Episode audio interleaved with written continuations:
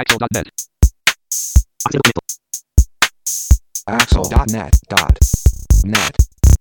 こんにちは。アクセシビリティの情報サイトアクセルがお送りする、ポッドキャスト第38回、2014年2月19日頃配信予定号です。中根です。うー、サンバは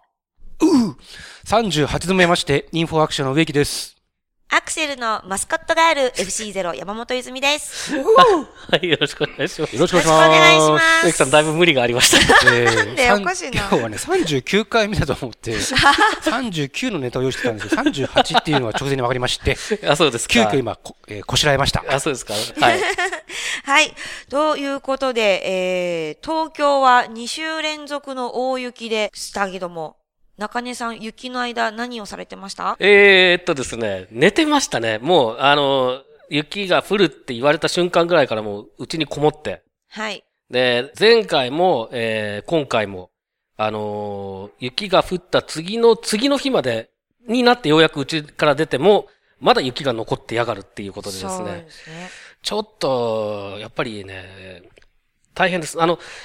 雪国とかに住んでて、慣れてる人だと大丈夫だと思うんですけど、やっぱり普段雪がないところで暮らしてる視覚障害者の場合だと、全特に全盲の視覚障害者の場合だと、えー雪道っていうのは、普段目印にしている、例えばマンホールの蓋であったりとか、えー展示ブロックであったりとか、そういったものが全部こう隠れてしまうのですごく歩きにくいっていうのがまず一つと、うんそれからあと雪自体がですね、音の反響をすごく吸収してしまうので、あの、雰囲気というかですね、聞こえ方が全然変わっちゃうんですね。おーなのですごく歩きづらくなって、そこに風とか吹いちゃった日にはですね、もう本当に大変で、あのー慣れたところに行くのでも遭難するっていう可能性が 冗談じゃなくてあってですね。で、実際ツイッターとか見てても遭難したっていう言ってる人が いて、結構大変なんですよ、やっぱり。なので、なるべく本当にもう出ないようにしてますね。植木さんはいかがでしたか？僕はちょうど降り始めた金曜日、はい。渋谷で、あの、サイバーガーデンの益子さんのセミナーをはい。受けてまして、朝から降ってたんで、あのスノーブーツとかを履いて、重装備で行って、正解ですね。渋谷は結構、ほとんどまだ積もってなかったので、大丈夫だったんですけど、終わって、うちの方に帰ってきたらもう積もり始めてたんで、まあ、備えあれば憂いなかったと、いったところですかね。そうですよね。そうです。私ももう新宿も最初大丈夫かなと思ってたんですけども、5時、4時半ぐらいからもううっすら積もり始めてて、で、あの、すでに電車の遅延情報とかもガンガン出てたので、もううちも5時半に全員もう完全手中で帰りました。もうあの時でも5時半に帰ってて正解で、その後もどんどん降ってきてたので、ああ、そうだよね。そう、帰りが大変だっただろうなと思って、うんということで、まあ皆さんも雪にお気をつけください。そうですね。なんかあの、孤立しちゃってるところとかもあるみたいでね。山梨、うん、大変そうですけどね。川口湖あのとか140センチとかね。うん。で、まあ、あとね、あの、移動中に、えー閉じ込められちゃった人とかいるみたいで、まあ、あの、皆さん特に被害がないことを、えーっと、願ってますけれども。はい。はいごご無事をお祈りしたいですね。はい。ということで、えー今回クリッピングは1本です。はい。レコメンデーションって何？ウェイアリア 1.0W3C 韓国案に。ということで、こちら中根さんお願いします。はい。えーウェイアリアという企画ですね。W3C だ、えーの Web アクセシビリティイニシアティブというところで作っている企画があって、で、これがまあ、3年ほど前にキャンディデットレコメンデーション韓国候補というのになって、で、これが、えーつい最近、えープロポーズドレコメンデーション韓国案というのになりましたという、ニュースです。で、えー韓国候補というのはですね、まあ、あの、ワーキンググループで仕様を作って、で、これでもまあ問題なかろうということで、えーっと、ワーキンググループの方から出てきたものに対して、今度じゃ実装が可能であるということを、まあ、示す必要があるんですね。で、そういうことができたものに関して、今度韓国案、プロポーズドレコメンデーションというものにして、で、さらに今度 W3C の、まあ、アドバイザリーコミッティという言い方をしますけれども、その、まあ、要するに W3C の会員になっている、会員っていうのはどういう人が会員になるかっていうと、いろんな、えーっと、企業ですね。例えば、まあ、IT 系のベンダーが多いですけれども、えーそういうところがき、えーっと、会員になってるんですね。この会員の人たちが、まあ、あの、チェックして問題がないってことになると今度、まあ、レコメンデーションですね。で、これは日本語では韓国と言ってますけれども、この、えー W3C の勧告となって、初めて、えーっと、正式な W3C の仕様ということになるという、そういうプロセスなんですが、ということでこの Way Area 1.0という企画が今、韓国案にまでなりましたと。で、つつがなくいけば、あと1ヶ月ぐらいで、おそらく3月の上旬ぐらいですね、には、韓国、レコメンデーションになるんじゃなかろうかという状況まで来ましたよという、うそういうニュースです。これ、植木さん、えっ、ー、と、ウェイアリア1.0っていうものをちょっともう一度教えてもらっていいですか？ありゃあいいね。でした。ありゃあいいよ。何がいいんですかね？えっ、ー、と、アリアっていうのは、アクセシブル・リッチ・インターネット・アプリケーションズ。まあ、ARIA の頭文字を取って、ウェイ・アリアと言ってるんで、まあ、リッチ・インターネット・アプリケーションっていうぐらいなので、あの、なんて言うんですかね。まあ、ウィジェットとか、ウィジェットって言ってもわかりにくいか。例えば、ツリーメニューとか、スライダーとか、もっと身近なところで言うとタブとかですね。ああいったその、えっ、ー、と、従来のえっ、と、HTML ではこうマークアップできなかった、えー、そういうリッチな、動的な、インタラクティブな、まあ、JavaScript だったり、まあ、いわゆる AJAX って言われるものを使ったりっていうものをセマンティックにするための仕様。お？っていうと、やばいぞ、これ自分で難しい方向に話を持ってったな。例えば、はい。そうだな Windows で言うと、エクスプローラーみたいな。あの、あはい、フォルダがこう並んでて、はい、で、フォルダの中にまた下の階層のフォルダがこう入っててっていう、こう、あれをまあツリービューとかって言うんですけど、あれって例えばマークアップするときって、まあいろんな方法があると思うんです。例えば、リストの UL とか LI を使ってマークアップすることができるんだけど、そのまんまだとユーザーエージェント、特に、まあ、例えば中根さんが使ってるスクリーンリーダーからなんかからすると、何もしないとリストでしかないんだけど、はいこれリストじゃなくてツリーメニューだよ。一個一個はツリーアイテムだよ。で、これは1階層目、これは2階層目とか、あと、ノードっていうのか。開いてる、閉じてるっていう状態とか、はい、えー、そういうのを、こう、ロール属性とかいうのを使って、例えば、えー、ロールイコールツリーアイテムとかってやると、これはリストじゃなく、リスト項目じゃなくて、ツリーのアイテムだよっていうふうにこう、役割を置き換え、書き換えられるんですよ。そうすると、えっ、ー、と、スクリーンリーダーなんかも、あ、これはツリービューの中のツリーメニューアイテムなのねっていう、あと、えー、開いてるとか、はい。閉じてるとかっていう状態も、えー、わかるようになるの。それをこう、ユーザーに対してわかるように音声で説明できるようになる。ほう。っていう、その、HTML の仕様で定義されている要素とか属性だけだと、こう、これはツリーですってことを伝えられなかったのが、えー、それを伝えることができるようにする、こういうふうにすればできるよ。ツリーメニューだっていうふうに伝えれるよ。これはスライダーだって伝えれるよ。これはタブのメニューだってことが伝えられるよ。っていう、こう、なんていうんですかね。言い方悪いかもしれないですけど、こう、上書きするための、セマンティクスをこう上書きするための仕様とでも言いましょうか。何と言いましょうか。これをもっとわかりやすく中根さんが説明してくれると思います。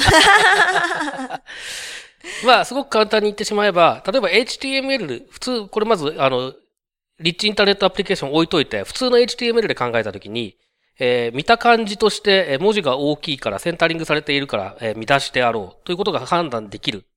とします。はい。だけど、それはスクリーンリーダーでは、その文字の大きさとかセンタリングされてるっていう事実からだけでは見出しかどうかっていうのは、確信を持って判断できないんですね。で、それを助けるのが H1 だったり H2 だったりという要素ですね。こういうマークアップをすることによってスクリーンリーダーは、えー、その文字列がそのページの中で持っている意味、これをセマンティクスと言いますけれども、を、え、ちゃんと把握できると。いう、これがまあ HTML の基本的な考え方ですよね。で、え、これと同じようなことで、AJAX とかを使って作られている、まあいろいろな、動、主に動的なコンテンツ。え、今の植木さんの例で言うと、ツリービューなんかの場合に、これが見た感じは明らかにツリービューなんだけど、本当にツリービューなのかどうかっていう確信を持ってスクリーンリーダーが判断するための材料を提供するのがこのウェイアリアというえ、仕組みですね。で、えー、ツリービューであるという情報を提供するだけじゃなくて、今、えー、どのアイテムが選択されているのか、フォーカスが当たっているのか、それからそのアイテムが閉じているのか開いているのか、えそういったことを含めて、ちゃんとスクリーンリーダーが確信を持って判断できるようにする。見りゃ一目瞭然なんだけど、視覚的には。だけど、えー、画面を見ないと理解できないようなものに関して、ちゃんとスクリーンリーダーが理解できるようにしてやろうというためのいろいろな仕組みを提供するのが、この、えー、ウェイアリアという、えー、仕組みの目的ですね。というような感じですかね。なるほど。どうですか？合ってますか？もちろん合ってます。これ難しいですでもね、説明する。すごい、ね、まあ、まあ簡単じゃないですね。え、例えば、えっ、ー、と、ずっと去年から、あの、アクセルでも取り上げてる。カルーセルとかも、この、ウェイアリアの、例えば何かをするのにロール属性をつけたりとかっていうのもあるんですか？カルーセルはないのかな、まあ、使いようによってはもしかしたら何か便利に使えるかもしれない。例えば、えー、っと、画面上には見えてるんだけど、スクリーンリーダーにはこれは見えてないことになってる要素ですよっていうことを伝えるための仕組みとかっていうのはウェイアリアにありますので、うそうするとカルーセルでいらない部分とかっていうのをスクリーンリーダーには伝えないとかっていうこともまあ多分、できたりするので、まあこれは、あの、これが正しいカルーセルのでの使い方とかっていうのは決まってないんですけれども、工夫次第でカルーセルをよりアクセシブルにすることとかっていうのに、えー、活用できる可能性は十分にあると。なるほど。で、今先ほど植木さんも出たロール属性をつけるとかっていうのありましたけど、それ以外にも何かあるんですか？いろいろあります。例えば、ランドマーク。ランドマーク、あ、なんか前も出ましたね。うん、まあでもあれもロールですよね、基本的に、ね、これはロール、同じロールなんだけど、これは、その、そのページ、画面の、ここはヘッダーのエリアですよ。ここは、ここはメインコンテンツエリアですよ。ここはフッターですよっていう、こう、それぞれのこうブロックをこう定義することができたりするんですよね。まあ、こういう機能ってフォームにはすでにあるんですけれども、例えばフォームの場合はラベル要素というのを使って、えー、このインプットフィールドの説明はこのテキストですよっていうのを、ラベル要素というのを使って関連付けたりできますが、はい、それと同じようなことを、例えばこのチェックボックス。はい。なんだけど実際にはフォー、インプット要素で作られてるんじゃなくて JavaScript で作られてるチェックボックスに関して、これを説明しているテキストはこれですよというようなことを指定、関連性を指定したりすることもできるというようなことがあったりとか、まあ、まあ、本当にすごく大雑把に言っちゃうと、セマンティクスをどれだけ、意味、意味情報をどれだけ補っていけるか、というような部分のための機能ですよね。多分、あの、大きいポイントはスクリーンリーダーに対応することと、キーボードだけでも操作できるようにすること。多分この二つが大きなポイントになってると思いますね。はい。ということで、続きまして、ちょうど現在は世界中で大注目のオリンピッコが開催中ですが、ピッコね。オリンピッコ。はい。えー、初めて聞いた、そんな。えー、まあ、アクセル的に、やはり、ウェブサイトが気になるところですが、中根さん、ウェブサイトいろいろとご覧になってますか？えー、っとですね。あんまり見てないんですよね。えー、というのは、情報量が多くてめんどくさいっていう 部分があって、ただまあ、あのね、たまたま、えー、前回、えー、一週間前に出したメルマガで、イズイズが、えー、っと、あれは JOC のサイトですか？はい、JOC です。JOC のサイトの、まあ、表組のところをちょっと取り上げていたりしたので、ちょっと見てみたりとか、あと、やはり植木さんの連載の方で、某オリンピック関連サイトに関して取り上げていたのを、まあ、見ようと思ったんですけど、記事の中身見たら見る気がする。なかってしまった。ってなことがあったりもしたんですけれども、なのであんまり、えー、実は今回のオリンピックでは見てないんですね。ただまあ、あの、一応毎回ね、そこそこ、ちょ、ちょっとだけ見るようにはしていて、で、オリンピックがウェブサイトを使って情報発信をするようになったってのは、僕が、の記憶が正しければ、1996年のアトランタオリンピックの時からなんですね。で、この時はまだインターネットの回線自体もそんなに、あの、早くなかったっていうこともあって、文字中心だった印象があるんですね。で、あの、先進的な取り組みとして言われていたのが、例えばクッキーを使って、あの、この人は、なんだろう、例えばその、陸上の、あの、結果をよく見に来る人だから、あの、この人が見に来た時は陸上の結果を上に出そうみたいな、そういうパーソナライゼーションをやったみたいな話がちょっと話題になってたりとか、そういうのがあった時が1996年ですね。で、その後1998年長野オリンピックというのがありましたが、この時、実は、えっ、と、僕がいた、えっ、と、慶応大学の研究室と、それから日本 IBM が一緒になって、えー、長野オリンピックパラパラリンピックの、えー、ウェブサイトというのを手掛けました。で、えー、この時はですね、で、僕もオリンピック、主にパラリンピックなんですけど、オリンピックも含めてサイトのアクセシビリティを何とかした方がいいよねっていう人たちが一部にいたおかげで、えー、長野にちょっと行って、まあ、ああでもない、こうでもないっていうふうに、えっ、ー、と、横から口を出して、えっ、と、多少意見が採用され、えー、多くの意見は捨てられ、で、で、あのー、とある担当者と、えー、大喧嘩して帰ってきたっていう、そういう 今となってあそこでかん喧嘩をせずに、じっくり説得しておけばよかったなと思ったりもするんですけれども、まあそういうようなこともあったりした、という、あの、こともあって、オリンピックのサイトって一応常に注目はしてるんですね。で、まあ、あの、この、ポッドキャストでも何回か取り上げてますけど、2000年のシドニーのオリンピックの時にアクセシビリティが低いというので訴訟沙汰になったりとかですね。いうようなこともありましたし。これすみません。どんな訴訟だったんですか？これはアクセシビリティが、視覚障害者にとってのアクセシビリティが低いので、まあこれは、えっと、多分オーストラリアの、えー、 Disability Discrimination Act という、まあ障害者差別禁止法と言うべきなのか、えー、なん、なんというのか、まあ DDA っていうふうに略されるんですけれども、これに違反してるんじゃなかろうかということなんじゃなかったかと思うんですけれども、多分そうですよね。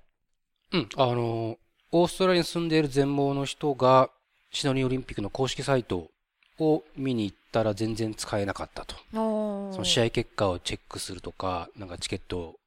予約購入するとかっていうので、法的手続きに訴えて、で、確かその組織委員会、シドニーオリンピックの組織委員会に対して、2万オーストラリアドルくらいのなんか賠償命令とか、もちろんサイトの改善も含めてなんですけど、っていう結果が出たっていう訴訟がこれが Web アクセシビリティに関する世界で初めての訴訟として、関係者間ではよく知られている話ですね。へえ、すごい。でもそんな、でもじゃあそこからまたよりいろいろと。いや、ただこれ実はその、オリンピックって毎回毎回組織委員会が、その国ごとに組織委員会が当然あって、はい、そこが、えっ、ー、と、個別にえっと、地元の業者に発注をかけていたりするので、でね、なので、実は、長野の時のアクセシビリティってのは比較的良かったんですけど、そんな形2000年のオーストラリアはどうどうしようもなかったらしいっていうようなことがあったりとかね、するわけですよね。なので、実はなかなか、例えば2000年そういう判決が出たからといって、2002年のソルトレイクシティで良くなったかっていうと、それはよくわからない。まあ多分、アメリカなので多分、えー、っと、ある程度は、えー、そういう訴訟リスクとかも考えてよくしてるとは思うんですけど、じゃあその次の2004年のアテネがどうだったかとかっていう話になってくるとまたちょっとよくわかんないんですよね。で、あの、一回良くなったから次も良く、良くなるっていう保証は全然ないんです。例えば、えー、ロンドン、2012年のロンドンオリンピックっていうのは、えー、結構頑張ってた印象なんですね。それで、例えばその iPhone 用のアプリとかも、えー、公式のやつがあって、これ僕結構使ってたんですけれども、これなんかすごくよくできてたんですが、えー、今回の措置の iPhone 用のアプリはまあ、使えなくはないけど、ちょっとあんまり良くはないなっていう、そういうレベルだったりするんですね。だからなかなかやっぱり一筋縄では良くなっていかないっていう部分はありますね。なるほど。で、あのー、まあ、今回、私も今100本ノックで、植木さんからお題をもらってやったんですけど、日本オリンピック委員会のウェブサイトっていうのは、今回の措置でもそうなんですけども、措置用に作ってるわけじゃなくって、ずっと同じテンプレを使い回してるみたいですよね、これ。これがまあ、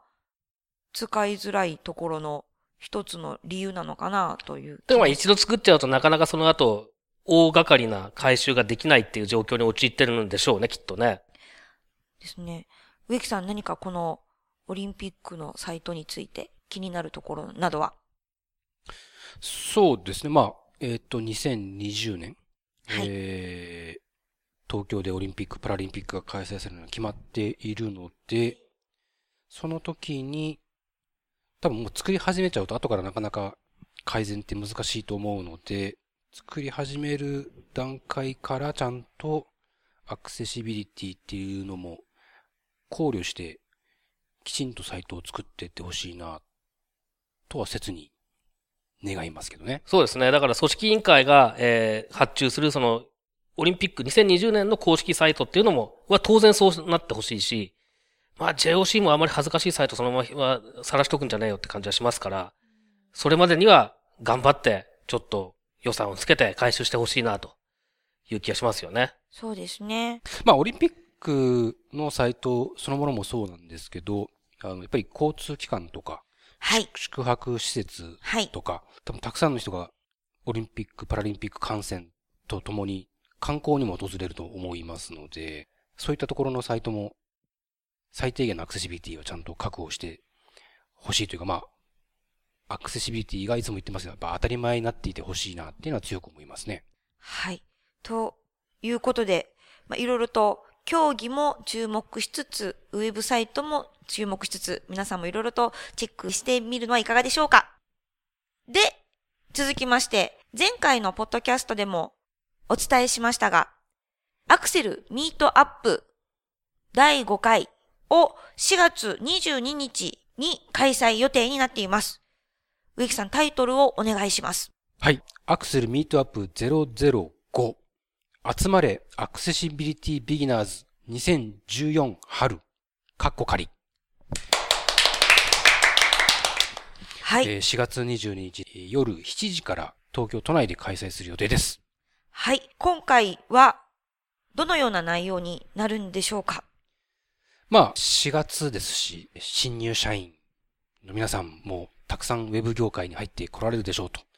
いうところで、去年もこの同じ時期に、このアクセシビリティビギナーズっていうタイトルでやったんですが、まあそれの再演版じゃないですが、えー今一度、えービギナーさんの皆さんに集まっていただいて、アクセシビリティとは何か、えーおそらく中根さんのまたスクリーンリーダーのデモなんかも、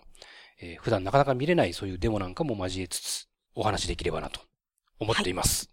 2014年版ということですね。まあ、前回とあんまり内容的には変わらないのかなっていう気はしますけれどもね。そういう意味では、こう、常に普遍的に必要な知識っていうもの、要するに基礎をちゃんと抑えると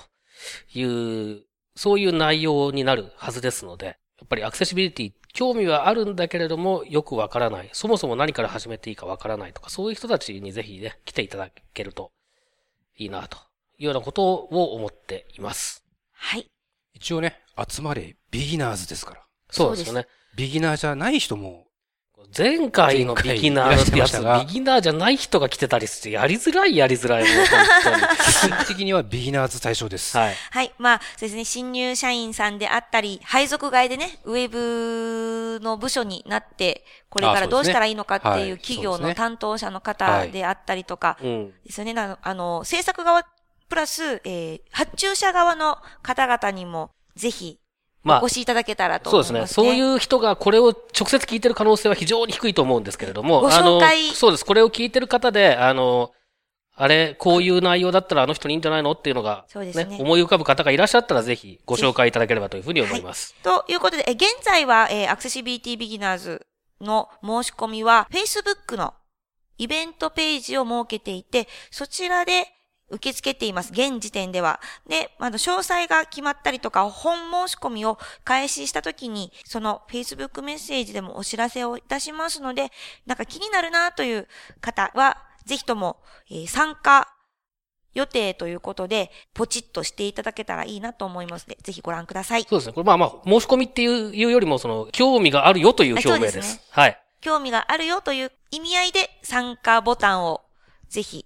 押していただけたらと思います。はい。で、あの、本申し込みが始まりましたら、また改めて申し込みをしていただくという形になりますので、はい。これを押したから来なきゃいけないってわけじゃないんで、ぜひ、あの、はい興味、ちょっとでも興味があるなっていう方はね、押しといていただけるといいんじゃないかなというふうに思います。お願いします。ということで、もう一度最後に日付の方を紹介しておきます。2014年4月22日の火曜日夜7時スタートの予定です。皆さんのたくさんのご参加お待ちしています。はい、おお待ちしててます。ということで、アクセルポッドキャスト以上です。はい、どうもありがとうございました。また次回です。またね